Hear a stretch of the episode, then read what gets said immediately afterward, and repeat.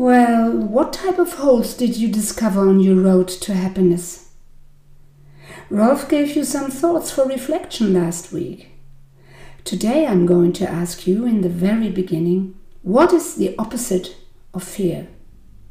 Here we go, and welcome to the Emotional Connectivity podcast of Talent Management Academy.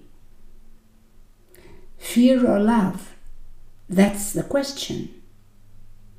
That's our today's topic.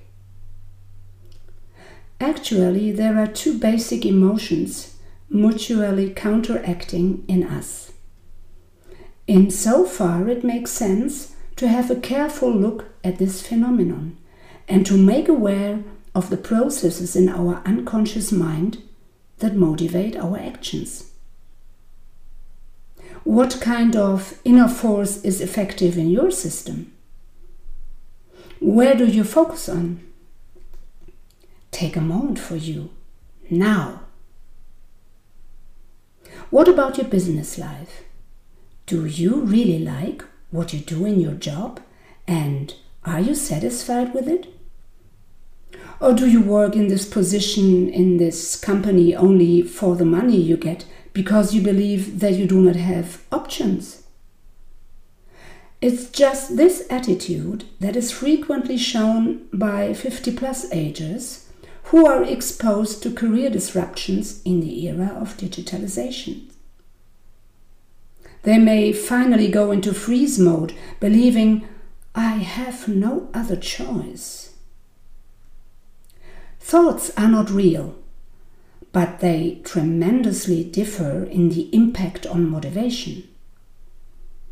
If your thoughts are characterized by fear, then something is going on like, for sure, nobody will employ me anyway.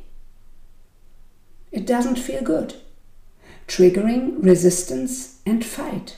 And additionally, it's not healthy at all for your self worth. If you act out of love, then you will focus on interesting development tasks to foster your personal and professional reorientation. Be honest. Where are you still acting from fear? In which areas of life? Just perceive your thoughts and thus the emotions affecting you without any assessment. This mindful pause supports you to just perceive what thoughts are coming across your mind and helps you to explore by means of something like an inner compass what resonates in you. Last but not least, helping you again to enlarge the space between stimulus and response so that you will be able to decide for a change of perspective. And you mustn't forget that you are not alone in the world but that any behavior that you bring into the world has an impact on the universe.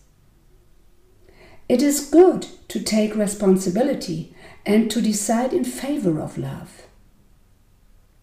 Be patient with yourself and, above all, be a role model for others. If you send love, you will receive love.